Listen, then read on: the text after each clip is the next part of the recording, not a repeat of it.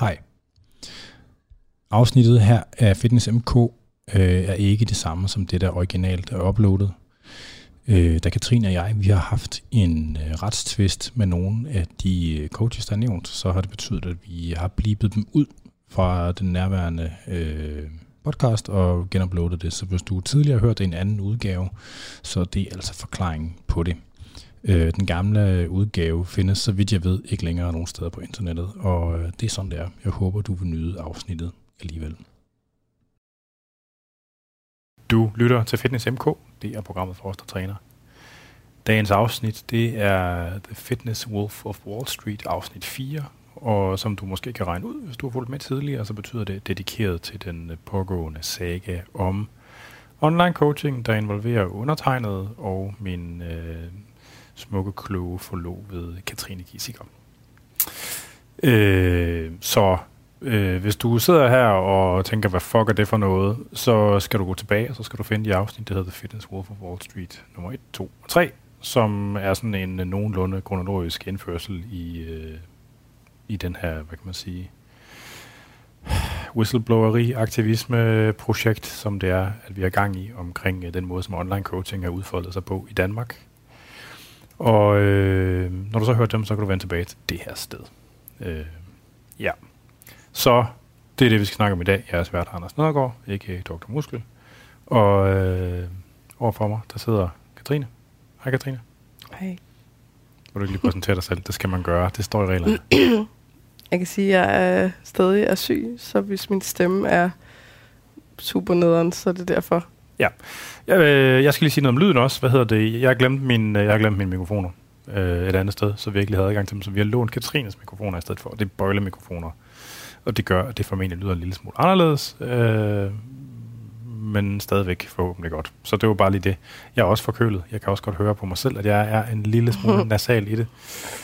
Det er ikke corona, og det smitter sten sikkert ikke gennem ørerne. Så, øh, så langt så godt. Tak fordi du ville være med i dag, Katrine. Selv tak. Ja. Øh, hvis man har spørgsmål eller kommentarer, så er det som altid på afn eller på programmets Facebook-side eller Instagram. Det ændrer sig dog snart, det med adressen. Der er vedholdende rygter om, at der snart kommer en ny selvstændig hjemmeside til FitnessMK. Det er noget værre noget. Så kommer der formentlig også en anden e-mail der, så det må lige finde ud af, hvordan jeg håndterer. Men øh, fred være med det. Øh, så vi skal til at i gang.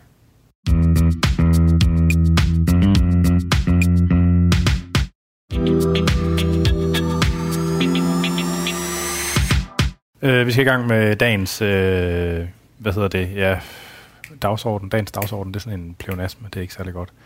Øh, det er jo, der er jo, vi har jo været i retten, blandt andet, og der er også sådan lidt andre ting, der er tilgået siden sidst. Før vi tændte for mikrofonen, der sad Katrine og mig og snakkede lidt om, hvad vi, øh, hvad vi snakkede om i afsnit 3 af den her, ja, den pågående sag om online coaching. Og der var ikke nogen af os, der rigtig kunne huske det, eller havde lyst til at lytte afsnittet snittet igennem for at afklare det, så eventuelle overlappende ting, det er, det må man altså nogle gange leve med. Øh, så jeg ved, jeg ved næsten ikke engang, hvor vi skal starte henne. Øh, der, jeg vil foreslå, at vi prøver at holde det nogenlunde kronologisk til at fortælle om øh, retssagen. Sagerne. Den Men. her retssag. Nå, du vil, okay, du vil have det hele med. Ja. Jeg tror, det her bliver en part 1 ja, men der kommer, formodentlig, der kommer formodentlig også en femmer. Det var ikke, det var ikke sådan. Ja. Men skal jeg tage det andet retssags noget, så kan du tage det, der er lidt mere specifikt om den her, øh, det, det vi har lavet i den her uge. altså, vi kan jo sige, at vi startede, øh, vi startede alt det her i juni. 10. juni. Og nu er vi i februar. Så det er 8 måneder cirka. 7-8 måneder. Ja. Og øh, jeg kan ikke huske, hvornår vi optog sidst, men siden da, der, vi har jo skruet en lille smule ned for, øh, hvor meget tid vi har brugt på det, men har stadig brugt 3-4 timer om dagen øh, på at dele de her historier inde på dårlige online coaching profilerne.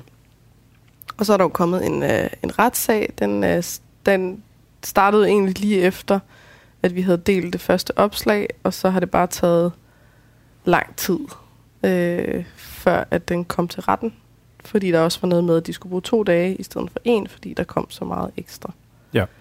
Så hvor... Øh, Jamen altså, det startede jo med, at, øh, det første retsnød, det startede med, at du delte den her... Øh, vi begyndte jo... Jeg fik, øh, jeg tror, jeg fik vist, vist først nogle advokattrusler, fordi at øh, efter, at jeg tror, det var efter, at jeg var i radioen i det her touché, så en aften, jeg kedede mig, og jeg var sådan øh, godt, godt og grundigt indestængt over, eller indebrændt over, at øh, han afviste alt i det her program, ikke? Et radioprogram. Det var der, hvor jeg blev meget vred, lidt for vred til det fungerer godt, sådan som øh, den form for aktivisme eller formidling, eller hvad det nu er. Og så opfordrede jeg folk til at lave memes. Ja. Og så postede jeg nogle af dem. Og så fik jeg faktisk den advokattrussel fra øh, Gustavs Et advokat. advokatbrev fra hans advokat. Ja, altså nu skulle det holde inden for det, det synes de ikke var okay. Og så holdt jeg, og på det tidspunkt, så var jeg egentlig stoppet, fordi at jeg kunne godt, jeg synes også selv, det var sådan en lille smule dårlig stil. Øh, og så fik vi så Kjell G. Fedt, personlig træner, øh, som der ligesom har, været, har sagt nogle ting i den her ting også. Han sendte os, han lavede den her video, hvor han har taget en af øh, reklamer, og så har han lagt sit eget voice-over på. Eller, eller, eller, eller og det var ikke kun hans egen stemme. Det var det, var det, det, det kan jeg ikke huske. Men så, sådan, det, var, det var ret lækkert lavet. Det var meget grundigt. Det var ikke, øh, altså det, det var også, det, han skal have props for det. Øh, og det var, øh, det var ret sjovt. Øh, og efter det, så kom den her, øh, så kom der så en, en advokat-trussel, der blev til en stævning. Og øh, Jeg tror, vi har fortalt om det her. har, vi, har vi været der? Ja. Altså, vi kan kort sige, at han ville have... Var det 40.000? Og jeg sagde, at jeg ville godt slette videoen, men ikke de andre ting. Og det var ikke godt nok, og så kørte den videre i øh, retten, og så blev... Øh, Ja, det var jo ikke sådan rigtig i retten. Det var jo retsmøder, der var Nej, nej, sådan... det, øhm, det skulle, Ja. det var det, vil sige. Oh, sorry. At så, så blev det ligesom annulleret, fordi at øh, min advokat blev syg, og så da han skulle snakke med dommeren, så sagde dommeren, kan hun ikke bare sætte den der video ned? Altså, øh, det var åndssvagt det her. Og så sagde det min advokat det til mig, og så sagde jeg, okay, men jeg tager den bare ned så. Og så bagefter, så har dommeren jo så afgjort og sagde, jamen, øh, øh, vi skal se, hvem der har vundet mest af de to Og parter. det, og det, det, hvis jeg lige må skyde noget ind. Mm. Det gør ligesom, at sagen den bliver afsluttet ved, noget, ved det, der sådan kaldes proceserklæring. Fordi kerneindholdet i sagen, det skulle have været, at det var sådan en påbudssag. en op, ophavsrets... Ja, sådan en ophavsretssag, og de har det her format, der hedder ligesom et påbud, hvor man kan blive påbudt og fjerne eller, og tage noget ned. Mm. Og ligesom når det er taget ned, så er der ligesom ikke noget grundlag, grundlag for, for sagen, og så standser den ligesom sådan. Så det er sådan en, der, der har ikke været nogen rigtig retssag, der har ikke, øh, der er ikke faldet nogen kendelse, der er ikke taget stilling til, om det var en krænkelse af ophavsretten eller ej. Det er ligesom sådan, den, sådan en, øh, den sådan store Roskilde løsning på retssagen, ikke? Men der skulle stadigvæk tage stilling til noget med sagsomkostninger. Åbenbart. Ja. Så jeg fik at vide, at jeg skulle betale 15.000 kroner. Og jeg, jeg er jo sagsøgt som privatperson, så det jo min private penge, der jeg så skal betale af. Og, øh, og det var fordi, at det er ligesom ham, der mest har vundet, fordi han fik slettet videoen. Det var det, han gerne ville have. Ja. Det havde jeg heller ikke noget imod, men det var alt det andet, Ja, det var alt det andet, der var det der var. tunge, ikke? ja. Ja. Og derefter så, øh, jeg var jo sikker på, at vi havde indgået et forlig, eller hvad man Det hvad troede det vi begge kaldes. to, men det er fordi, vi ikke kender Men det er åbenbart til... en proceserklæring, så det betyder, at man godt må lægge sagen bagefter. Og det er jo så det nye, det er, at så har lagt sagen igen, hvor han vil have 30.000 ud, af, ud over de her 5.000, han har fået, og så vil han også have øh, en officiel undskyldning, så vidt jeg husker. Og det har jeg sagt nej til. Og det her ophavsretsnået, der er det jo det her med EU-lovgivningen siger, at øh, og det er en ny ting, det er fra 2021, at øh, kendtes værker, de godt må bruges til paudier. Så der frafalder ophavsretten. Så hvis jeg ikke havde slettet den video, så havde det nok endt på en anden måde. Måske. Det er jo altid en skøn sag, og der er altid... Derfor der siger nok. Ja, okay. Ja. ja. Øh, og der er kommet... Ja, den nye sag, og den er blevet sat til at skulle være i september. september. Slutningen af september. Ja. Så der er jo lang tid til. ja, Men det handler, det handler om øh, ophavsret igen. ja. Men nu er det så en erstatningssag. Mm, Nå. Det har jeg ikke forstået. Og samtidig med, så har de puttet sådan noget miskreditering, misrenommering, knald ind i stævningen også. Men det er faktisk slet ikke den retssag, vi skal snakke om. Nej. Fordi det er jo først om et halvt år. Men han øh, har jo sagsøgt os for at lave de her profiler. Men den retssag, den er så blevet afholdt. Ja, og det var sådan en påbudssag, for, for Ja, det starter med at- at være, at, øh, at de mener, at vi skal tage de her øh, sider helt ned, hvor der Altså, hvor deler Dårlig online coaching. dårlige online coaching profilerne, at de skal tages ned. Subsidiært, som er et ord, jeg har lært i retssagen, øh, så er det at tage opslagene ned om Så det er først en, en påbudssag om at, om at eventuelt tage det ned, og så øh, hvis han så vinder, så vil det være en, en ny sag bagefter, der handler om en erstatning for det, der er, at det, der var blevet delt om ham. Altså det, det vil ofte være udfaldet, at hvis man ligesom har fået medhold i, at det er en krænkelse og skal tages ned, så vil der- være basis for at lave en erstatningssag bagefter. Ja. Så vi skal fortælle, hvordan, hvordan det var. Det var vores begge tos første retssag. Ja, og vi er jo begge to stævnet. Øh, Både som privatpersoner og som firmaer. Ja. Det, der er fire, fire parter, der er blevet sagsøgt i den sag, selvom vi kun er to mennesker. Han har jo benyttet sig af den samme advokat, som så vi skal nok lade være med at sige hans navn her, tror jeg. Men han er sådan en, øh, han er sådan en vild type. Kan man godt Det sige. er, øh, det er en pæn måde at forklare det på. Ja, øh, som virkelig har skudt på alt, hvad der kan skydes på, og øh, han har jo overvåget Katrine og mig i stort set alt, hvad vi har lavet øh, de sidste øh, tre måneder, fire måneder, og gjort meget ud af at dokumentere øh, vores firmaer og vores ytringer rundt omkring, og alt, hvad der kan vrides på en eller anden mærkelig måde til at være relevant i sagen, det har han gjort. Også på sådan en måde, hvor det sådan tenderer øh, chikane, eller noget, der bare sådan er decideret skørt. Ja. Så retssagen endte med, at han havde 550 bilag til sagen, ikke? Ja, altså så, det- så det endte med, at, 550 siders bilag. øh, og hvor der endte med, at man endte med kun at bruge en lille bitte smule af det, fordi... Meget af det gik igen, Ja. ja. som bare var en masse forskellige opslag. Så for eksempel så har han, øh, han, han har fundet det relevant, at, øh, at jeg har holdt foredrag om plantebaseret kost i 2019. Og så har han Ja, ligesom- og at jeg har holdt foredrag om dårlig voksen, og ikke kun, som handler om stress, og ikke kun, at jeg har holdt foredragene, men altså hvert eneste af foredragene, han synes var relevant at inddrage som som bilag. Ja. Øh, Og det retssagen så handlede om, eller det de, øh, det- de, de ville gerne påvise, at vi gjorde det som et led i vores, øh, hvad vores virksomhed. vores forretninger, ja. Så at det var på en eller anden måde en slags reklame for os, eller noget vi gerne øh, ville gøre for at fremme os selv, eller tjene penge på det, eller noget Ja. i den dur. Ja. Og det er jo netop det, vi argumenterer imod, fordi at vi har jo netop taget det væk fra vores virksomheder. Vi har taget det hen på øh, separate profiler, hvor at man ikke kan se vores... Øh, altså man kan, hvis man læser om på Facebook, sådan, så kan man se min mail. Altså vi gjorde, det ikke skulle handle om os. Præcis. Altså fordi, at, øh, men vi har ikke holdt det hemmeligt, det var også, fordi at jeg har jeg har i hvert fald haft det sådan hele tiden, at jeg At man ikke bare kan lave sådan en anonym side. det, jeg, jeg vil synes, det var sygt dårlig stil, hvis ikke man kunne se, hvem det var. Altså, Men det kan man jo ikke. Så vi har skrevet Hilsen Anders og Katrine, eller sådan en gang imellem i forhold til kommentarsporet. Men der står ikke nogen, noget sted vores navne, eller vores profiler, eller vores hjemmeside, eller noget som helst. nej. Så det var både noget med, at, om vi er, har gjort det som, øh, som virksomheder, og om vi er konkurrerende virksomheder. Ja. Så vidt jeg forstod. Og det er jo resten af det, så er det jo retsligt skøn.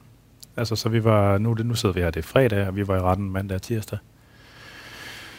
Øh, og vi har så fået at vide, at vi får først svar den 8. marts. 8. marts. Kvindernes internationale kampdag. Meget, meget ironisk. jeg. Ja. Det håber jeg har en god effekt. Men det startede jo med, at øh, ja, vi skulle i retten der mandag. Der var heldigvis ikke noget, der blev aflyst på grund af corona og så videre. Det kunne man også godt forestille sig. Og øh, de der dage der, de var bare skræmmende intense. Og det er meget intenst. Overraskende intenst. Overraskende intenst. Uden helt, jeg kan ikke helt pege på, hvad det præcis er. Hvorfor var det så intenst?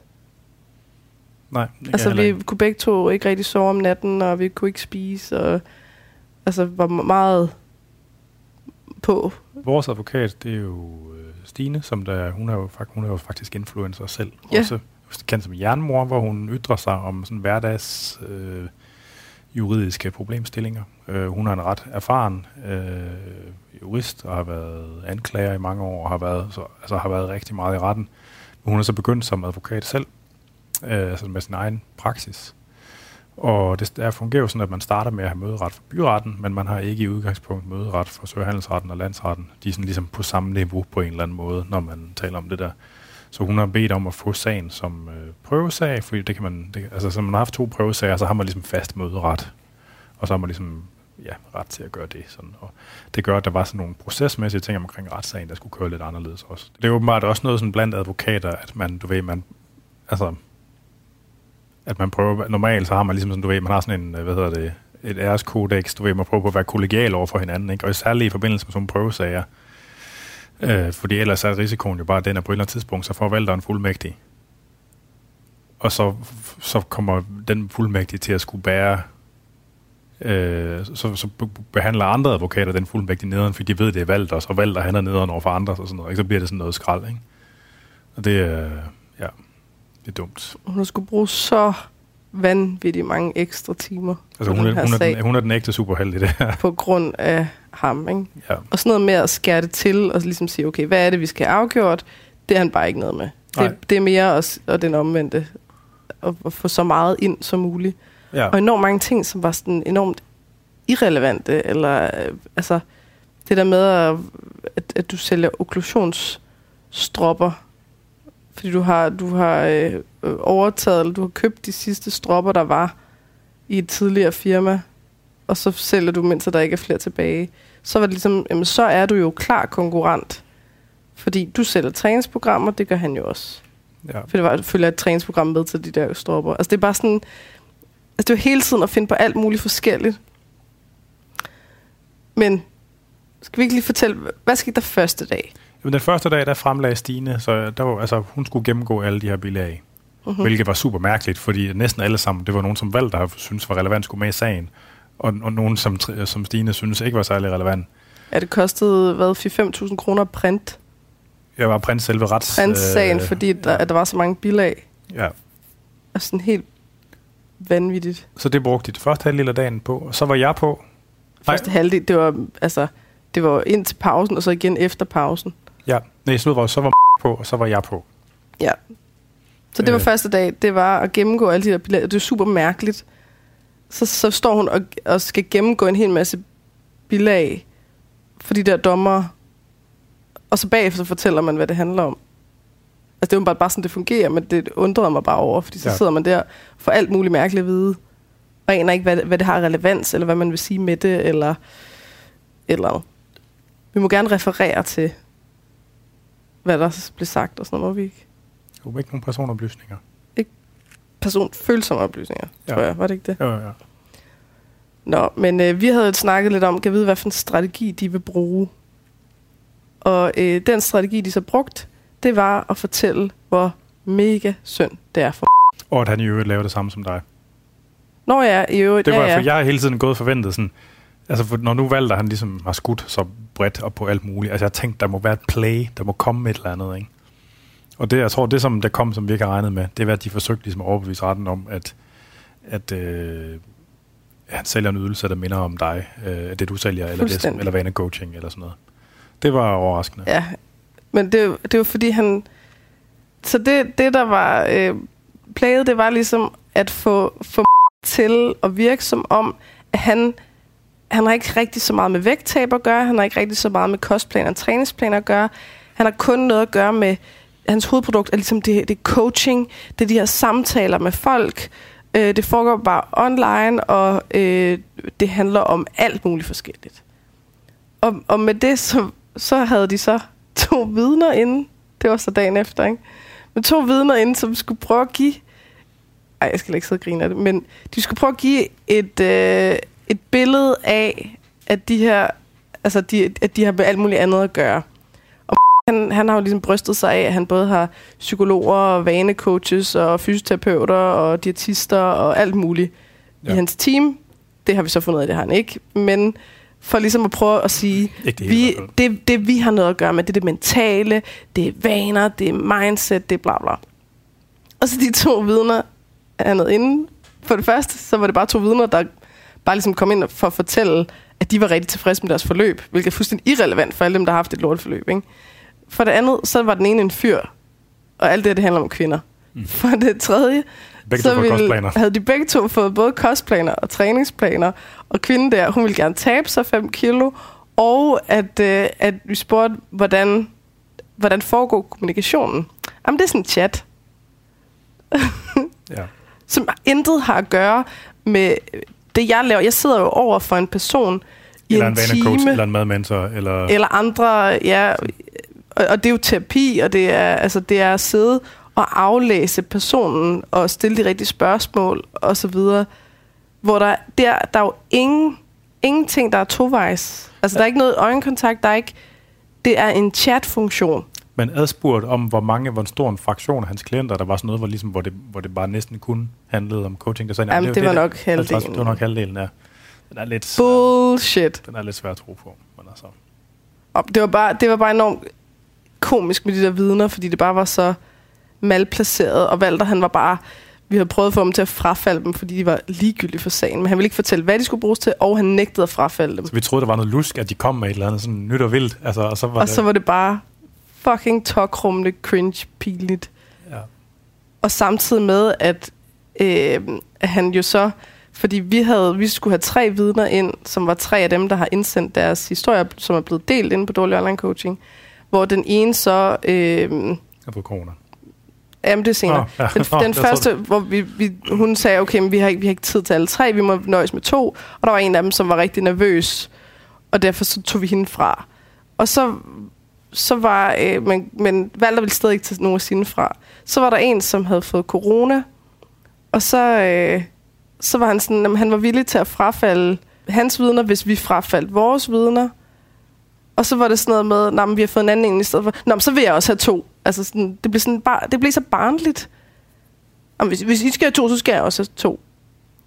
Og så var de bare totalt irrelevant og viste meget mere det billede, vi ligesom ja, det, mener, det var også min oplevelse, ikke? at de, de gjorde mere for at bakke de op om gjorde mere skade end gavn for dem. Ja, altså det er jo igen det er svært at vide, hvordan retten ser det der. Men altså, men fortalte om, om hvor meget hans øh, forretning havde lidt og den har lidt meget... 75 procent. Sagde han derinde. Ja. At uh, 75 procent af hans omsætning uh, er, er forsvundet på grund af os. I forhold til, da det gik stærkest. Det ved jeg ikke. Det var bare det, han sagde. Ikke? Jamen, han har selvfølgelig taget for det sted, det... der mest fart på, ikke? Ja. Men det var, jo, det var jo sådan en mærkelig måde at vende det om på. Så i stedet for at sige... Altså, så det, det er dem, der har afsløret, at jeg har lavet noget lort. Det er deres skyld, at det har påvirket min virksomhed, frem for at det er det, at jeg har lavet noget lort, der har påvirket min virksomhed. Ja. Altså, så det er ligegyldigt, hvad man har gjort, men det er bare det, det er dem, der så finder ud af det, eller, eller gør, offentliggør det. Det er dem, der er problemet. Ja.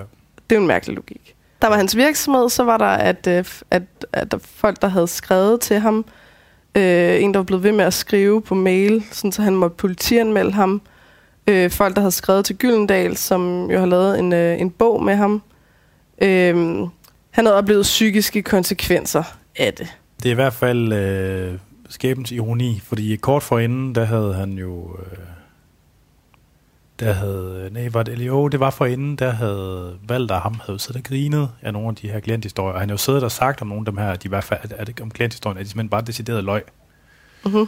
Øhm, og det er sådan, jeg synes, jeg ved ikke, om det var skuespil, at han sad og var, så, at han var, sad og var ked af det der i vidnestolen. Det, skal jeg ikke, det er heller ikke nødvendigt at gøre så klog på, men det er bare spøjst, hvordan at hans lidelse, ligesom, det er noget, der skal tages hensyn til, mens at de her øh, klienter, som har mindst lige så slemme historier, ikke? Altså, altså, som er, enten er, er, altså, hvor lidelserne enten er kommet eller blevet forværret af ham. Dem er det bare okay bare at være ligeglad med. De, lyver, ja, ja. de lyver. Det, de lyver det, bare. Det, det, det, det, det, det, altså, det træder virkelig på min, min retfærdigheds øh, et eller andet, ikke? Øh. Og så begyndte han at græde på det helt rigtige tidspunkt, da han fortalte om, hvor hårdt det havde været for ham. Øh, det her med den her kritik. Øh, så, og det, det kom bare lige sådan, altså jeg tror, jeg tror simpelthen ikke på det. Det kom lige på et rigtigt tidspunkt, så valgte at kunne sidde og sige, ja, ej, jeg kan godt se, du bliver meget berørt nu, og det er også hårdt, og Altså, jeg tror meget mere på, når jeg kunne se på ham, at han var påvirket, og hvor han lød, som om han ikke var påvirket. Ja. Men det er jo, altså, igen, det, det er jo lige meget i virkeligheden. Ja. Altså, jeg synes i hvert fald bare... Det, det, jeg synes bare, det er lavt. det kommer i hvert fald til at klinge hul, ikke? Når, man er, når man har så stor villighed til at øh, være fucking ligeglad med nogle andre folk, der siger, at de har det hårdt. Ikke? Mm-hmm. Det er, øh, men, men, men, men det, det spøjse, altså der, vi snakkede en lille smule. I øvrigt, det er en super mærkelig oplevelse at være i retten, fordi at når der sådan er pause, så skal man jo gå forbi hinanden, og man skal Ja. give hånd, og vi har sådan fået besked på Man er gået på det samme toilet, og Ja, og Stine, Altså- hun har jo givet instrueret os på, at vi skal bare være ordentlige, ikke? Mhm. Vi skal, vi, skal, vi skal være, du ved, take the high road, eller hvad hedder det var, de var jo også ordentlige. Så snart det var pause, så, så var det som om man ligesom Ja. trykkede pause så, og, i der, det hele. og der snakkede, altså vi jo snakket med dem, altså noget med Valter, og egentlig også med undervejs. Øh, og det, det var en meget interessant oplevelse, fordi man går jo, og man kan, man kan godt komme til at tegne sådan nogle fjendebilleder. Jeg ved godt, alle mennesker er bare mennesker, ikke? Altså der er jo ikke... Øh, så kan man være udrustet emotionelt og psykologisk og intellektuelt på forskellige måder, ikke? Men altså, det er også almindelige mennesker med alle de øh, styrker og svagheder, der nogle gange kommer med. Ikke? Men der var nogle ting, der var ret interessante, der kom ud.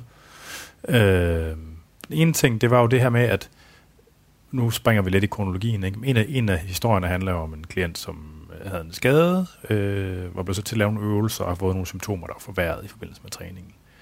Og, og om, om udlægning af det har jo været, at, de, hun, at, øh, at hun har fået et træningsprogram, og så er det ligesom hendes eget ansvar at få vinget det af med fysioterapeuten, om hun må lave det eller ej. Mhm. Øhm, og, det, og, og, og nu kan jeg ikke huske præcis, hvordan det var omkring de andre, altså de andre klienthistorier, men det var sådan noget lignende, ligesom at det er i hvert fald det er folks eget ansvar, hvis de har et eller andet sådan noget, hvis de, hvis de har en depression eller sådan noget, det er i hvert fald deres eget ansvar at, gøre, og ligesom, at, øh, at tage vare på det på en eller anden måde. Ikke? Og det, og det er jo, øh, altså for jeg har tænkt på, jeg har gået flere dage og tænkt på at lave sådan et eller andet noget content omkring det her, jeg kalder toksisk positiv psykologi. Ikke? At det der, det der verdenssyn, det her livssyn med, at alle, alting skal, du ved, at at man skal tage ansvar for sig selv, man skal vilje sig gennem ting og sådan noget. Ikke? Det, det, det fungerer bare ikke. Og det fungerer slet ikke, når måden, man har fået folk ind i sin biks på, det er med den her aggressive Facebook-annoncering, hvor man har brugt en masse virkemidler for at få folk til at føle sig så usikre som muligt. Og man bagefter har en telefonsælger, der er provisionslønnet, ikke? som skal klemme folk ind i ens forløb. Det bliver bare så tydeligt, at det er det, der sker. Ikke? Og så bindingsperioder, så folk ikke bare kan komme ud igen. Ja, og man jo forsøger at undsige sig almindelig fortrydelsesret og sådan noget. Det er bare, altså, det clasher bare. Man kan, ikke, man kan ikke både bruge en masse virkemidler, der fratager folk deres agency, øh, og, og, og i den nogle virkemidler, som targeterer, altså mange af de her, mange af de her, det er jo, det er jo alle sammen kvinder, der er, altså er ofre i de her sager, ikke? Og rigtig, Mest. Nej, okay, men du ved, 95 procent eller Mm. sådan noget, ikke? Fordi man virkelig har formået at få lavet et system, der trykker på de ømme knapper, så de øh, så ender, ender med at købe noget. Altså, og, øh, og rigtig mange af dem er så nogen, som har svært liv på en eller anden måde.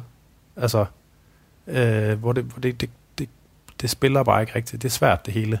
Af forskellige Jo, men når man laver reklamer, som både siger, du får bedre selvværd af det her, og man bruger sådan noget som før-efter-billeder, og snakker om og man snakker om, hvordan, altså, hvordan du ligesom du bliver lykkelig, så, så må du regne med, at det så også, altså, det er nogle mennesker, som virkelig øh, øh, har brug for de ting, eller sådan, som virkelig gerne vil de ting, ikke? Ja. Hvad nu? Ja. Nej, men jeg skulle bare lige notere en tid. Nå, Eller tjekke, om den tid, jeg har noteret, den var rigtig. nå. Øh, Men nu bliver det meget overordnet. Skal vi ikke lige vende tilbage jo, til... Ja, jo, ja. Altså, vi, den, hende, øh, vi havde et vidne inden. Der var en mere, der frafaldt på grund af corona. Og vi havde et vidne inden, som er en af dem, der er blevet... Altså, øh, der virkelig har haft store konsekvenser der forløb.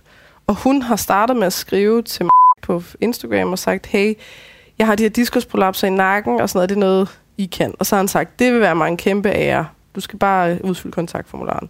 Så har hun sagt det igen til øh, sælgeren. Han har sagt, det, det er skide godt, det kan vi godt. Og så har hun sagt det igen til øh, den person, hun har så siddet med under forløbet. ja. Og hvor hun skrev, det er, din skade er noteret, og så videre. Og så bagefter er hun blevet sat på øh, et program, hvor, man, hvor hun skulle lave planken og skrå mavebøjninger. Og det, der fik hun så ondt, at hun ikke længere kunne løfte armen, så hun var nødt til at få hjælp til at gå i bad, og, eller bruge et badekar, og sådan noget, fordi hun kun kunne bruge den ene arm. Og at den der spændingshalløj, den, den gik i hendes hoved. Hun fik så voldsom migræne, hun endte med at blive indlagt, og endte med at skulle være på morfin. Var det hende også?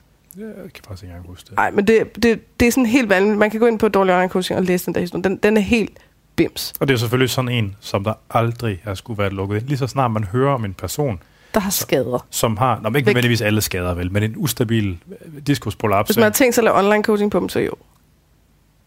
Jamen, det, er, jo- det er jeg ikke nødvendigvis enig med dig Nå. i. Men, men, men bare sådan noget der, ikke? det er bare hyre dem ind i et forløb, hvor man have dem til at lave træning, og man ikke kan se, hvad de laver. Altså, og hvor, Og man heller ikke er uddannet til det. altså det er Man bare... tænker, diskusprolapser i, la- i nakken, Nå, det lyder, det lyder fint. Og det er, bare, det er bare et virkelig tydeligt eksempel på, at den der indledende screening, hvor man skal finde ud af, er der et match mellem den coachingydelse, man kan lave, og den her klient, man gerne vil have, ikke? når den falder bort, så opstår de her situationer. Hun er blevet sygemeldt. Nu husker jeg det. Hun er blevet sygemeldt øh, af det, fordi hun ikke længere kunne sove på grund af smerterne. Tjek. Ja, man skal huske at sove. Jeg tror ikke, det øh, nødvendigvis er morfin. Nå. Ja. Men i hvert fald så, at, så tænker jeg, okay, hvordan, hvordan kommer de udenom sådan en som hende? Det, de så brugte som argumenter, det var, at det her det er en, som har, øh, har haft et rigtig hårdt liv. Øh, og derfor var hun en tung klient. Og øh, så, så det vil sige, vreden mod den handlede slet ikke om forløbet. Det handlede om de ting, hun har oplevet i livet. Ja. Altså det bare var sådan en misdirected anger. Ja. Det er fandme sygt nok at ligesom sige, ja, ja, selvfølgelig tager vi den her slags mennesker ind. Men hvis de bliver sure på os over noget med forløbet, så er det jo ikke noget med os at gøre. Men er det rigtigt, han sagde faktisk, at det sagde, jeg, ja, det er rigtigt, at de, har, ligesom, de viser ikke nogen, altså han har jo blevet spurgt om flere af de her klienter, ikke? Mm-hmm. Altså hvor han ikke, der er ingen fortrydelse omkring at tage dem ind, og der er ingen Nej, nej. fortrydelse omkring den ydelse, de har fået. Nej. Det er simpelthen bare, når det han- går galt, sagde- det, Jamen prøv, jeg har, jeg har jo sagt til hende, at hun, hun selv skulle tjekke med en fysioterapeut. Men hun har jo sagt, jamen prøv at høre, der er ikke nogen fysioterapeut, der vil røre mig med en ildtang. Så, så har han lavet det her personlige skræddersyede øh, øh, træningsprogram til hende. Og så siger han i retten, jamen altså, hun skulle jo bare have lavet være med at følge det. Altså, ja. det, er jo ikke, det er jo ikke mit ansvar, at, at hun kan tåle det der træning. Det er jo hendes eget. Ja. Og hun har sagt, øh, du ved, når man, øh, de her øvelser, bla, bla, så, har, så har han sagt, at bare mærk efter. Men problemet er jo, at smerterne de kommer først bagefter, hvor det er for sent, hvor skaden er sket. Ikke? ja. Så det var, det var øh, noget af det, der gjorde mig mest vred, det der med at være sådan, ja, ja, men hun, hun har haft et fint forløb, det er bare fordi, at hun, øh, hendes kæreste døde, og hun har fået tvangsfjernet sit barn, og så det er bare derfor. Så hun er bare, hun er bare sur på mig, og det er virkelig, hun er bare sur på livet i stedet for. Altså det var det, var det mest, det var nok der, hvor mit, altså, mit pis kom mest i kog. Ja. For det synes jeg var, altså sådan, det, det var, det var altså jeg bruger, jeg bruger øh, ikke dårlig menneske, så særligt tit. Men det der, det var dårlig menneske. Menneskening. Dårlig humaning. Ja. Og så i starten, så fortalte han jo om, at ja, øh, han havde da haft et par utilfredse med klienter, men det var altid bare fordi, at så havde de bare lige glemt at klikke af, at de ikke kunne lide tomater, og så ville de have penge tilbage, fordi der så var tomat på kostplanen. Og så sad ham og Valter der og grinede. Ja. Hvor jeg var sådan, Altså så i deres verden, så, ah, i deres verden, så, eller sådan i hans verden, der, find, der findes de her de her historier, ligesom med folk, der bare har fået noget helt andet, end de er blevet lovet. De findes simpelthen ikke. nej, nej. Det er, det er bare Det hele er sådan- bare klientens skyld.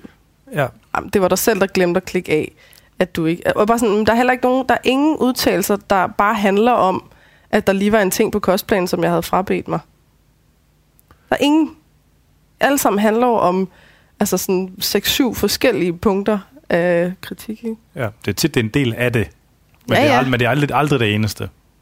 Ej, det, altså, de fleste siger, at så, så kom der øh, noget på kostplanen, som jeg havde frabedt mig, og så bad jeg om at få en ny. Og så er det nye problem, det er, hvis man så ikke får en ny. Eller hvis man får en ny, men hvor der stadig er de ting på, og så Ja. ja. videre. Ikke? Ja. Men det er bare, det er bare for at sige, det, det, er jo, altså, det er bare en måde at sådan prøve at feje det væk med at sige, ja, ja, det er bare folk, der er åndssvage. Ja, ja, det er bare, de tror, man kan gøre det hele for dem eller andet. Men altså så, øh, der dagen mellem dag 1 og, eller natten mellem dag 1 og dag 2, der var en af de tre vidner, vi gerne ville have brugt, der så har fået corona. Mm. Hvor, at, øh, og, hvor Stine så havde fået lov til at hive Morten Elsø ind. Det fik hun lige lov til. Han, hun ringede til ham et kvarter før. Ja, fordi han har kontor lige i nærheden. Han har så, kontor lige i nærheden, og øh, han har overhovedet ikke tid, men han kom så ind alligevel. Og så spurgte hun retten, og Valter han protesterede selvfølgelig og sagde, ej, det, man kan ikke bare komme med ting så, så sent i processen. Og det er bare ham selv, der var kommet med alt muligt i sidste øjeblik. Men det fik Ja. vi så lov til. Og det var fordi, at det her play, ligesom med at få det til at lyde som om, at det som sælger, det er mere noget, der minder om Katrine. Øh, det er jo for at bestyrke den her påstand om, at øh, det er konkurrerende aktivitet. Og først så siger han, Stine spørger øh, noget med et alternativ til dig. Hvis man ikke gik til dig, hvor kunne man så gå hen for at få nogenlunde det samme? Så siger han, Ja. Og så bagefter, eller Jacob Borg, eller bagefter, og så bagefter og så banecoach. sidst, eller en vanecoach. Hun bare sådan, okay, enten så ved du ikke, hvad fanden en vanecoach står for at lave, Ja. eller også så er du- ved du det godt, og lige nu så bruger du det bare. Ja. Så, så Morten Elsøs gå ind og ligesom fortælle om, kan man godt lave vanecoaching? Kan man godt lave det i det der online format, hvor man kun chatter? Eller en gang imellem øh, laver en video og sender den til folk? Ja. Og det sagde han nej til, ikke? fordi Ja. vanecoaching går ud på, at du skal aflæse personen for at stille de rigtige spørgsmål. Hvordan fanden vil du aflæse personen i en chat? Ja, ja. Der er du eddermame så handicappet, som du overhovedet kan blive. Du har ikke noget toneleje, du har ikke noget kropssprog, du har ikke nogen, noget øjenkontakt. Ingenting. Ja, så efter morgen, så var du på. Ja, At det var for, du skulle have været på den første dag, men jeg kom til at snakke så meget, og var så svær at stands, at, øh, og kom til at snakke ved siden af halvdelen af men det Stines fik hun også lidt spørgsmål. hug for, At hun, kan Stine, at hun ikke kunne styre sit vidne. Ja, Det var lidt øh, sjovt. der, er bare, altså, der er bare der er så mange ting, man kan sige, som er relevante, ja. og øh, rigtig mange af dem fik man ikke sagt. Nej, Og det øh, men du gjorde det så godt. det er lige måde. Altså, øh, øh, øh, jeg var meget mere følelsesmæssigt påvirket. Jeg var ret cool. Jeg havde det sådan ret Du cool var mega cool. den første dag, men den anden dag, der var jeg meget sådan labil selv. Altså, øh, Jamen, det var godt, du var på første dag. Ja, det skal jeg love for. Altså, fordi der, da øh, Stine, hun havde ringet til os, men- mens vi var på vej i retten, og sagt, at øh, der var noget, hun skulle snakke med os om. Jeg blev Ja, simpelthen så nervøs. selvom vi var et minut væk derfra, så nåede det virkelig at sætte sig i dig. Ja, det, jeg blev meget, meget nervøs, og jeg var bare sådan helt øh, labil hele, øh, jamen, næsten hele dagen på grund af det. Ja. Altså, det var... Øh, det kunne slet, jeg kunne slet ikke sådan få det ud af kroppen igen, det der. Nej, Ja. du endte også med at finde en lille tår. Mens i en af pauserne, hvor vi lige stod og ventede. Ja, Jeg kan godt mærke på dig, du virkelig... Ja. Jamen, der, vi, vi sov nærmest heller ikke de der to nætter. nej, nej, men det var spøjs. Vi har ikke sådan rigtig nogle ord for, hvad det, hvad det var. Det var, bare, ja, Nej. det var bare meget intenst. Altså, det var det virkelig... var virkelig intenst. Og det spøjse er, altså, ja, det er nok mere sådan noget forløsning. Og så det, til sidste, så det, i retssagen, ja, der, der var vidnerne, de Og kom på. den første dag, så... Nu er vi færdige med første dag, ikke? Ja, ja. Og få læst bilag op, og så på, og så du kom på, og så sluttede vi for dagen. Der var Ja. klokken blevet langt over, hvad, vi, hvad den skulle være. Og så dagen efter, så skulle jeg være på først, men så kom Morten ind først, og så kom de der to vidner ind, og så skulle jeg på. ja. Og jeg, jeg var bare, øh, altså ham der valgte, han skal bare slet ikke have lov til noget som helst. Jeg er så vred på ham over alt det lort, han har lavet, så jeg var bare, jeg var meget spids, ikke? Altså sådan, ja, du var meget spids. du skal slet ikke, fordi jeg, jeg vidste jo godt, at han ville have mig til at sige et eller andet, sådan, hedder det Krim- inkriminerende? Inkriminerende, præcis. Ja. Åh. Øh, så alt, hvad han sagde, var jeg bare sådan... Jeg fik også sagt sådan noget, jeg kan godt høre, hvor du vil hen, og det, det, du får mig ikke til at sige det, eller hvad, hvad jeg nu sagde. Ja. Øhm, og det var bare det var sådan nogle åndssvage ting, som at øh, de her udtalelser, at de er redigeret, Og der er så en overskrift på. fordi at der er sat, en, altså, der er sat et citat på fra, øh, fra udtalelsen og sat op som en overskrift. Og så nogle steder, så er der et PS, hvor der står, at det der med, hvis du synes godt om opslaget, så betyder det ikke, at du synes godt om det, coachen har gjort. Og Så det var var han 100% sådan- en praktisk foranstaltning, fordi folk var i tvivl om, hvis de likede, om det var sådan for... Ja, ja. Altså, Men det var bare for at finde på hvad som helst til. Så brugte han det jo i sit øh, afsluttende argument, det der med, at, at det er øh, det er redigerede historier, ikke? ja. Var sådan, oh my fucking god. Nå, Ja. men jeg kan ikke engang huske, hvad han ellers... Øh, han var efter mig med alt muligt fucking ligegyldigt. Og det er jo ikke, nu, altså, Jeg synes, det var... Altså, når man, når man efter har... Altså, vi, de pro- har jo procedur til sidst, advokaterne, ikke? hvor de så skal fortælle, hvor man forsøger ligesom at snakke jura, hvad for nogle hvad for noget praksis det er, man læner sig op, hvad for nogle tidligere kendelser og sådan noget. Og når man, når man har set det, så synes jeg, noget af det der, det giver bedre mening. Jo, for eksempel, så han gik, det der med, at der var overskrifter, så var han sådan, ah, men så er det jo bare clickbait. Som om, at det er sådan, Ja. ok. Altså, øh, og sådan noget med, at fordi der var lavet hashtags på, Så, så når, hvis det var en historie om så er der hashtagget Så sagde han, men, øh, er det så for, at øh, hvis nogen går ind og søger på, på Instagram, så finder de frem til dårlig online coaching? Men Så det, jeg var sådan, ja. men det er jo knyttet til den her påstand om misbrug af varemærker, ikke? Og det er jo, det er jo derfor, det er jo det lys, det skulle ses i. Okay. Så det giver lidt bedre, bedre giver- mening. Okay, fint nok. Altså, men, men, men, men, altså, men det, det, ja, det, det, er, det er spændende at se, altså, hvad, hvor det Og så, af. der, der, du lavede en udtalelse på et tidspunkt, hvor du har diskuteret med en i kommentarsporet øh, omkring en eller anden form for logik, hvor du ligesom har nævnt nazistyret som en fejlslagen logik. noget, der Nej, siger- det jo, jeg tror mere, det jo sådan noget med, med referencer til modstandsfolk faktisk oprindeligt, men øh, jeg kan ikke lige huske Nå. konteksten helt. Men det der med, det var, men det, var, det er en metafor. Vi brugte en metafor. Det er en metafor, for, øh, hvor du har nævnt noget med nazistyret. Og det har han så brugt, hvor han ligesom prøvede at få dig til os. Så sagde han, "Nå, men, nå, men, kan- sover du godt om natten og sådan noget, efter du har lavet sådan en udtalelse? Og øh, fortryder du det? Og alt sådan noget. Du var lidt mere sådan, hvad, hvad, hvad, hvad. Men så da han spurgte det med mig, der var det jo, øh, at jeg, der er kommet no, nogen ind i dag i starten, så er der nogen kommet ind og sagt, ej, men den her coach er bare var den mest fantastiske, fantastiske coach, og jeg har bare haft det så dejligt forløb, og han er den bedste i hele verden og sådan noget. Og jeg blev så ej, fordi det her, det var en historie om en, som bare er blevet virkelig, altså sådan virkelig smadret af sådan et forløb. Og så sagde jeg til hende, prøv at jeg er da pisse lige glad med, om de har så gode forløb. Det ændrer ikke noget for den person, der er blevet fucked her. Nej. Hvi- Hvis, hvis en, en fyr havde øh, voldtaget fem kvinder, så ville jeg da fuldstændig ligeglad med at høre om, at han havde haft øh, frivillig sex med 100 mennesker. Ja. Og det tog han op igen, fordi så synes han jo så, at du havde sammenlignet med en nynazist, eller en nazist, og jeg havde sammenlignet ham med en voldtægtsforbryder.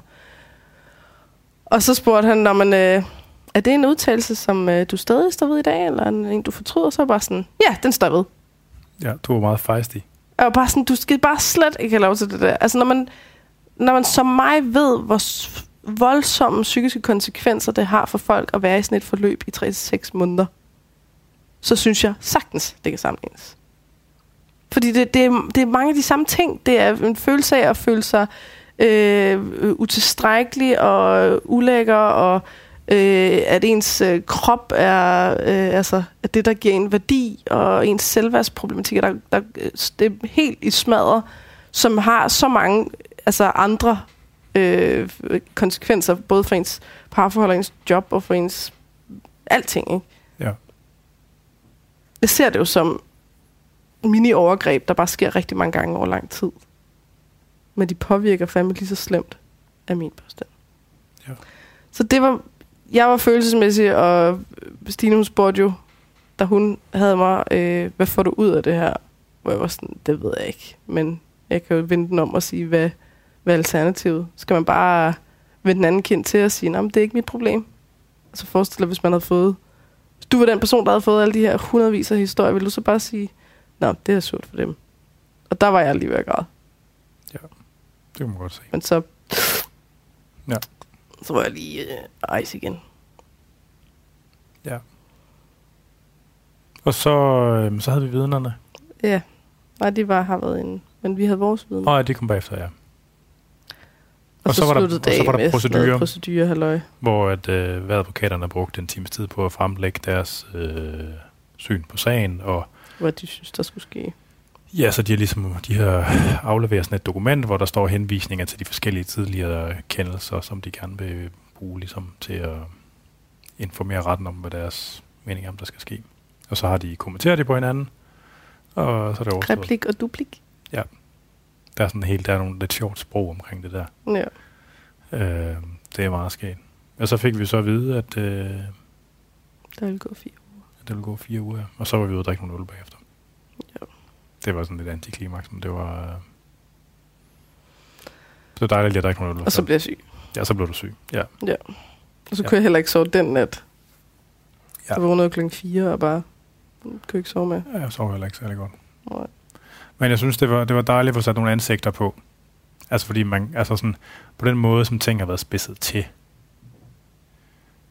Altså man kan bare let sådan til at demonisere folk, ikke? Og alle mennesker prutter, alle mennesker er usikre, alle mennesker... Altså, det, det der med, at vi kunne have... Altså, øhm, konfliktniveauet har været meget højt, ikke? og det er jo selvfølgelig også en del af årsagen til det, er jo også, at, at det hele det var det online, vi har aldrig set hinanden, tror jeg. Altså og konfliktniveauet, man kan også argumentere for, at det skal være højt, altså sådan, eller... Øh, Dommeren han spurgte jo også om der til sidst, så sagde han, Nå, men øh, jeg tænker på, altså, kan I, øh, kan I finde en eller anden løsning altså selv, så ja. I kan finde ud af et eller andet sammen? Og bare sådan, nej. Nej, det tror jeg ikke. Altså, og det, ja, ja. Altså, det, som, altså, det, som jeg mest af alt, altså, vores motiv er jo en lille smule forskellige, ikke? Mm. Du, sådan, for dig, der, der, der handler det lige virkelig om de her kvinder, der er blevet... Øh, Wronged. Wronged. Nu vil jeg sagt forulempet, men det bliver lidt misforstået ikke, mm. i de her tider. Sådan, og det er meget den retfærdighedsting, der ligesom er omkring det. Altså sådan... Øh, og mit perspektiv, det handler sådan... Altså, jeg synes også, at man skal behandle folk ordentligt, og man kan ikke, og man kan ikke, man kan ikke tillade sig at kalde det coaching, hvis man ikke rent faktisk tager sig af og passer på folk. Altså, og det synes jeg jo ikke, de gør, og jeg synes, det er et strukturelt problem, og jeg håber på, at der kommer noget lovgivning omkring det, og jeg håber mest af alt, at de der coaches, der er derude nu, at de begynder at gøre ting på en anden måde. For eksempel, at man er ærlig om, hvad det er, man sælger, og at man fucking screener sine klienter. Øh, og stopper med at bruge bindingsperioder.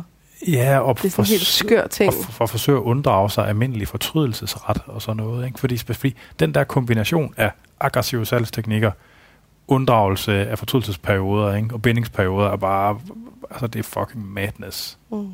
Altså det, det, det skaber bare så meget lort. Jo, men det er jo mere det at, at prøve at se det i det langsigtede. Hvis du gerne vil have en virksomhed, som fungerer på den lange bane, så handler det om, at folk skal have gode forløb. Ja. Det skal ikke handle om, hvordan man kan snyde dem ind i øh, et eller andet arm. Haha, så er de bundet.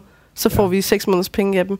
Men det er kortsigtet. Vi har snakket, vi har snakket med sådan en, en uh, assistent her for nylig, som fortalte, at halvdelen af, af, af de af vedkommendes assignede klienter ikke skrev. Mm. Altså, hvordan tror man en person, der står i den anden ende og betaler 1000, 1100, 1200, 1400 kroner i måneden, som bare ikke skriver.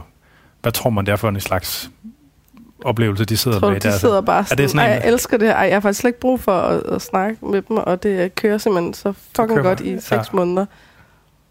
Ja. Altså, og fortalte også, at der var mange, der ligesom havde sagt, det gik for hurtigt. Fordi de har jo snakket med en sælger til at starte med, og ligesom siger, kan jeg ikke komme ud af det efter et par dage eller et eller andet. Ja. Og så, så har den person, vi har snakket med, har jo været sådan, har pinget coachen og været sådan, kan de ikke komme ud af det? Og så har coachen bare sådan, nej. Jeg har hørt noget, altså jeg har snakket med flere af dem, der har været assistenter, altså, og det, det, jeg har hørt noget, der minder om faktisk i flere omgange. Altså. Men det er bare så sindssygt, fordi det er jo... Man har 14 dages fortrydelsesret, bare lige for god ordens skyld, selvom det er digitalt. Har man det? Ja, det er der flere af jurister, der har sagt nu. Okay. Det må vi også skrive om på ja. profilen. Men det er bare sindssygt, fordi altså, øh, jeg sælger jo klippekort. Og øh, det koster 5.000 kroner for et klippekort med 5 timer med mig. Ikke? Så det er højt pris. Og hvis, øh, altså, så der står jo også, at hvis du, ligesom, hvis du kører klippekortet, så får du jo de her 2.500 kroners rabat i forhold til at købe sessioner. Ikke? Ja. Og til gengæld, så er der så ikke nogen fortrydelsesret, når du først har købt klippekortet. Men at klippekortet ikke udløber. Men hvis jeg har en klient, som efter første session øh, går hjem og kører klippekort, og så kommer måske anden gang, og, og så siger de, ej, det her, det, det, det er slet ikke det, du havde lovet mig. Jeg, jeg, jeg, jeg troede, jeg ville komme til at snakke med en helt anden end dig. Eller øh, jeg troede, at, øh, at du, øh, kun, du aldrig ville stille mig spørgsmål. Eller, jeg, jeg ved ikke, et eller andet. Ikke? Så jeg jeg ville ikke på nogen som helst måde have det særlig fedt med, hvis jeg skulle beholde deres penge. Hvis de skulle stoppe med at komme hos mig, og jeg stadig skulle beholde resten af pengene for klippekortet. Altså jeg vil da meget hellere have, jeg vil gerne have øh, klienter, som, som jeg føler har det godt, fordi så, så får jeg det godt, ikke? Så, yes. så føler jeg, at det er fedt at gå på arbejde, ikke? Tænk hvis det er en, der så enden skal komme hos mig og få overstået de, de sidste tre timer, og bare sidder og kigger på uret og siger, ja, okay. Det er ikke fedt. Altså, det, det ville da... Det var fucking nederen for mig. Ja. Jo, men det samme, hvis man havde personlig træning med en, der var modvillig. Ja. Eller sådan, hvad? En, som følte sig tvunget, og kom der og bare sådan, Ja. Hvad skal jeg nu? Vil du også okay? Oh, okay, altså sådan, det ville være super nederen. Ja. Og så må man sige, okay, så er det meget hellere, at, at de skal gå et andet sted hen, og så skal jeg så sørge for bedre forventningsafstemning, eller whatever, ikke? Ja. Men, det- men det er faktisk en... Jeg har, skrevet, jeg har lige skrevet nogle ekstra punkter ned, som Ja. jeg tænker... Altså, fordi det der, det var faktisk den perfekte segue Nå, øh, til en af de punkter, jeg har, fordi den handler om, at der er en lille smule ballade i reality-land, Nå ja. hvor at Anna Sen- Seneca, tror jeg nok, fra et af de her online coach hold, Er- Ernika Coaching, tror jeg nok, det hedder. De er jo så stoppet. Øh, hun er så ude med riven efter en, der hedder Freja Benedikte, som åbenbart er en eller anden reality dame, som også har startet som online coach. Åbenbart hvis nok hos Bifit og ikke hos Lenus eller sådan noget, og de har beefet noget over det. Øh, og så så jeg, så, så fordi jeg har fået sådan en guilty pleasure med at følge influencer gossip på øh, Reddit. For det, det smukke er, jeg følger ikke nogen af de der influencers, så jeg aner ikke, hvem nogen af dem er rigtige. Men det er bare enormt sjovt at se de der mennesker, som går helt, altså de der mennesker, som går op i det, og ved, hvem alle de der mennesker er. Og nu forstår jeg også godt, hvorfor, hvordan det kan være, at bare man er med i den fucking reality-program, så har man lige pludselig 120.000 følgere på Instagram, fordi det er åbenbart dem, der sidder derinde. Nå, fuck det. Øh, der var sådan en video, som hende der, den, hende, øh, fra Freja, tror jeg det var, øh, hun var stoppet på sit pædagogstudie, øh, fordi så kunne hun tage en kostvejleder uddannelse, fordi det var bare så vigtigt for hende, og hun ville virkelig bare gerne hjælpe folk. Og jeg synes, det fremgår sådan relativt tydeligt, at hun har aldrig nogensinde haft noget at gøre med klienter sådan fysisk. Hun har ikke siddet og haft klienter fysisk. Og det der med, at når man først man har oplevet, hvor, hvor svært det kan være, og hvor følsomt, og, og det nogle gange ikke lykkes, det der, ikke? så tror, hvis først man har prøvet det, og, og hvad er de der situationer med klienter, så tror jeg bare, at man er væsentligt mindre tilbøjelig til at bruge de virkemidler, som, ligesom, som online coaching inviterer til. Altså, fordi man har, man har set det gå galt, ikke? eller man har set det, når det ikke fungerer. Altså, så, fordi så vil man mere ops på, at det kan, man kom, kan komme i de situationer, hvor det ikke fungerer, når man har set det fysisk. Ikke? Fordi der er enormt mange, det er, jo, det, er jo, det, er jo, det er jo et kendetegn ved enormt mange af de der online coaches, at de fleste af dem, nej, det ved jeg ikke, om passer, rigtig mange af dem, de har aldrig haft fysisk klienter. Mm. Og det er bare, det er skidt. Altså det burde være sådan, altså hvis man spørger mig sådan helt personligt, så burde det være sådan en slags buy-in, at man lige tog tre år med fysiske klienter, før man kastede sig ud i det der online. Fuldtid. noget. Altså, Ja. øh, fordi så kan man se, ja, så kan man se, hvad det er. Altså få en fornemmelse af, hvad det i virkeligheden er. Men det sådan er det ikke. Så reality dutter, det fortsætter.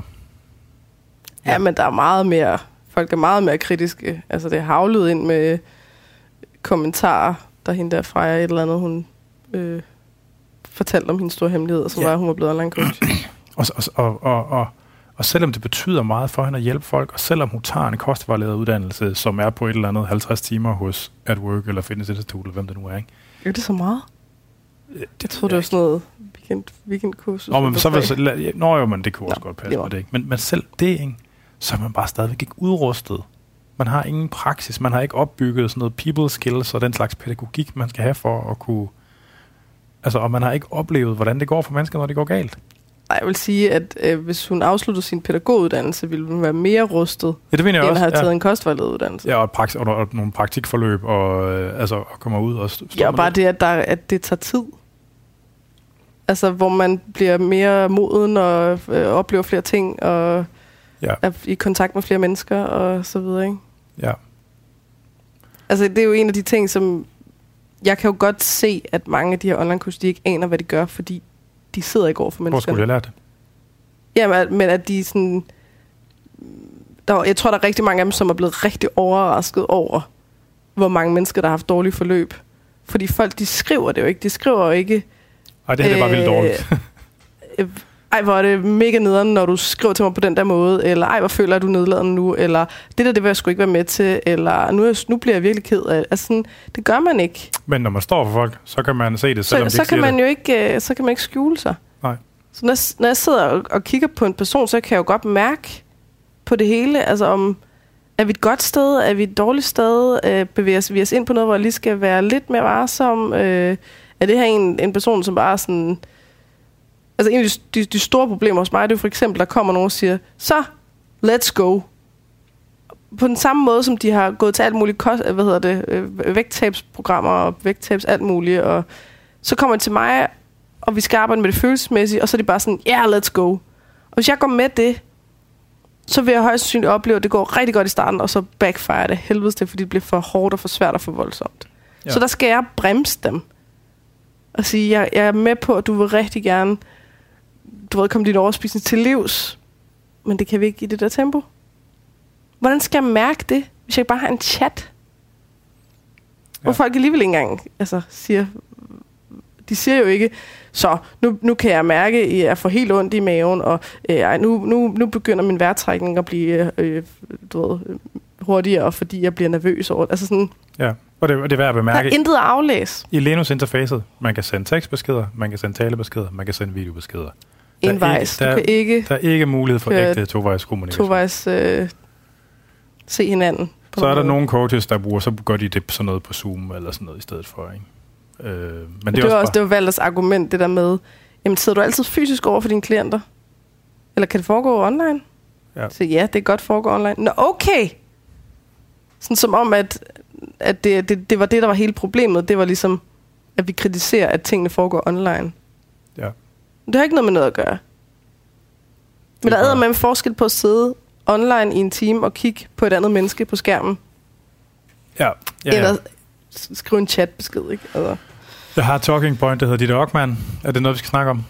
Eller skal vi bare... Så lad os gøre det kort. Ja, skal jeg gøre det? Ja. Ja, Ditte Ockmann, hun har jo øh, podcasten, det vi taler om. Øh, hvor de BT snakker om... podcast. Er det BT? Ja. Hvor de øh, snakker om sladder ting. Ditte, hun når får sagt en masse ting, der ikke rigtig passer om Katrine om det her dårlige online coaching projekt. Ja, det værste det der med, at hun ligesom satte spørgsmålstegn ved, om alle de her mennesker findes, eller om ja. det bare var noget, jeg havde fundet og på. Og det har hun gjort flere gange i øvrigt. Det har hun gjort på Nå, sin okay. egen Facebook-side også. Nå. Øh, så vidt jeg husker, eller Instagram. Eller sådan. Hun har i hvert fald skrevet noget, hvor hun ligesom insinuerer, at, at det sådan ikke at det ikke er rigtigt. Ikke? Altså, og der, der har været, så er der jo der er nogen, der har ligesom mistænkeligt gjort hende, fordi hun har været, hun er sådan en eller anden grad af venner eller bekendte med og Jamen, det mente hun jo var til min fordel. Ja, det forstår jeg ikke. Hun sagde, ja, men så er der, så er der en, der har skrevet, at, øh, at øh, det er heldigt for at han kender mig, fordi at øh, ellers havde, han fået, havde jeg reddet ham et nyt røvhul. Men det er faktisk slet ikke sådan, det er. Nå, men hun okay. sagde, at, øh, at jeg havde stjålet, og at, øh, at jeg åbenbart havde været blevet sur over, at jeg ikke måtte stjæle, fordi at, øh, at jeg ikke havde særlig mange penge. Og så grinte det af mig og sagde, at nah, så, du ved, man kan også bare gå ned i Irma og tage kulørtestein, fordi man ikke har nogen penge. Nå, det var så den første... Øh, ja. Så vi havde en telefonsnak med dit dogmand. Nå ja. Som var... Øh, ja, Hun sagde jo også, at, øh, at man kan ikke bare øh, sidde og øh, køre sociale mediekrig på den måde. Nej. Det er så det, hun gør mod mig lige pludselig. Nå. Det må man sige. Nå, vi havde men det, snak. Og der, der kom ikke rigtig noget ud af det. Ej, det, det eneste, hun ville rette, det var noget, som, hvor jeg så føler, at det ville skabe et endnu dårligere billede, end det, hun allerede havde malet af mig. Ja. Og så sagde jeg, at det, øh, jeg synes faktisk ikke, hun skulle sige noget, fordi det, jeg tror bare, det ville gøre det værre. Ja. Så det er lært, man skal ikke gå med ind i det. Nej, det tror jeg. Så har jeg lavet det være. Så kom ja. Kira Eggers med en ny omgang. Så du blev ramt igen, mens jeg gerne vil sove. ja, det er altid, det er altid om aftenen. Ja. Så kommer jeg lige til at tjekke Instagram, og så... Det var hende, der begyndte at snakke om, at jeg turde tage min foredrag, og at jeg har røde tal i min virksomhed, og det er rigtigt, det var mig, der husker At jeg har taget ravl og krat ind på den der dårlige online coaching, og at klienterne de er dumme, og at vi var totalt ukritiske. Det er sådan nogle ting, man skal... Det, det er bare blevet, det er, sådan, det er bare en del af det. Ja. Man kan bare ikke, øh, det er en verden, man bliver presset ind i, og kan ikke rigtig gøre noget ved det.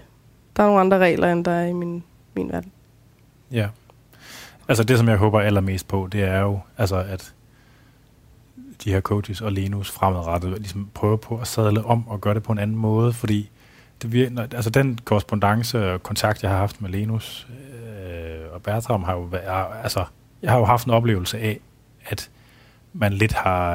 Der er sådan en meme, hvor der er nogen, der sådan slår, slår sådan et stykke plaster på, på mhm. Titanic uh-huh. eller sådan et eller andet. Det er sådan lidt den oplevelse, jeg har haft, ikke? At, at mens jeg for eksempel har haft de her møder med Bertram, og, de, og vi snakker om de her ting, man kunne implementere, ikke? så har de stadigvæk været i gang med at gøre Per Larsen til dødsmonster.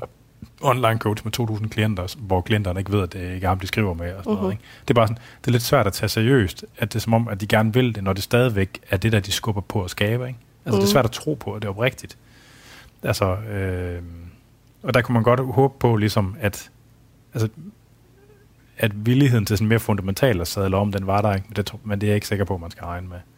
Og nu er de jo i gang med at gå internationalt. Åh oh, ja. Og Lenus, de har jo rekrutteret blandt andet Dorian, Dorian Yates og Jay Cutler, tidligere øh, Mr. Olympia, mange gange begge to, og øh, stort set alle de rigtig store fitness-influencers fra YouTube øh, og store sådan, øh, fitness-personligheder fra USA har de lavet outreach til. Og lo and behold, om det ikke allerede er begyndt at være historier om øh, sure klienter, som har været hos Jay Cutler og Dorian Yates online coaching. Fordi at det er den samme model, de stadigvæk ruller ud. Altså noget med, at det ikke er personligt, øh, at de ikke er personligt, de her planer, de får, og at de ikke snakker med den person, de troede, de skulle snakke med. Ja, og, og, og man ikke får mere, end man gør, når det er en øh, assistent, der sidder med 200 klienter ad gangen. Mm-hmm. Altså folk har bare forventet noget andet til den pris, som de har betalt for det, hvilket jeg stadigvæk godt kan forstå. Og jeg har bare på fornemmelsen, at de der historier, dem kommer der bare til at komme flere af. Nu, jeg kender jo flere af de store, helt store sådan, amerikanske fitness-influencers. Jeg har skrevet med nogle af dem, hvor, som de fortæller også, at Lenus har lavet outreach til dem allerede. Hold da. Øh, altså, men det er så dem, jeg kender, de har så heldigvis sagt nej, altså, øh, kan man sige. Men altså, det bliver meget spændende at se, hvor det bevæger sig henad. Øh, det gør det sgu. Der er sådan en konspiration, der sover sig rundt, åbenbart. Altså, så noget af det, der kom ud, der lavede sådan en post om os, hvor at mm. konspirationen er noget med, at Katrine og mig, vi sammen, vi forsøger ligesom at lukrere på alt, den her, alt det her. Det Mhm. handler slet ikke om, at vi er forarvet på branchen og på klienternes vegne. Det handler, Ej. om, det handler om, at vi prøver Alt må på, handle om penge. det er simpelthen fordi, at øh, enten fordi vi er sure over, at vi ikke selv kunne lave en online coaching business, eller fordi, at, øh, at vi simpelthen øh, bare, bare prøver på at tjene penge, altså, og så igennem PT Danmark på en eller anden måde. Og der er bare fucking ikke nogen penge at tjene i PT Danmark. Den eneste, der har fået løn i PT Danmark, det er bestyrelsessekretæren, øh, ikke? og som altså ikke er mig. Og det er bare, altså, og så, jeg udtalte mig til sådan et studieprojekt, jeg tror, det var nogle journaliststuderende, der skulle lave et projekt, om, øh, hvor de så også har været i kontakt med nogen fra Linus. Jeg tror, det er Bertram, men jeg er ikke sikker. Men hvor den der fortælling går igen. Altså, at jeg bruger PT Danmark på en, øh, på en, en t- nederen måde over for... Altså, jeg har tilbudt at træde tilbage som formand øh, adskillige gange, fordi at det er bøvlet og sådan, og der er ikke noget at komme efter. Altså, PT Danmark, det er bare, hvis, hvis man gerne vil signalere, det er, det er virtue signaling på den gode måde, det er, hvis man gerne vil signalere, at man leverer en ydelse, der er overensstemmelse med nogle andre sådan etiske standarder, så er det sådan noget, som man kan melde sig ind i. Der er bare ikke nogen, der tjener nogen penge. Det er fucking frivilligt og dødstungt øh, foreningsarbejde. Og man bliver, man bliver sådan lidt, Mm-hmm. bliver sgu lidt bitter over og, altså, at få stukket sådan noget øh, i skoene. Men altså, Jo, sådan er det jo med det hele, at vi ja. bruger så meget af vores tid, at vi, altså jeg forsømmer i hvert fald virkelig min virksomhed, ikke? ja. Altså, og så bliver det bare lavet om til noget andet. Vi skal til at, ja. Ja. vi skal til at runde den af. Øh, Katrine Gissiker, Anders Nedergaard, Dr. Muskel. Du har lyttet til Fitness MK. Jeg hedder Anders Nedergaard. Du kan lytte med til den her og de andre episoder af Fitness MK via stream og podcast. Du kan streame dem fra andersnedergaard.dk eller fra Spreaker og podcasten fra alle de store podcasttjenester. Husk, de gamle afsnit af Fitness MK ligger øh, stadigvæk på internettet, og det kan man afspille på Podimo i et separat Fitness MK feed. Programmet er produceret af Jonas Pedersen. Og hvis man skal skrive ind, så er det på afn eller på programmets Facebook eller Instagram side.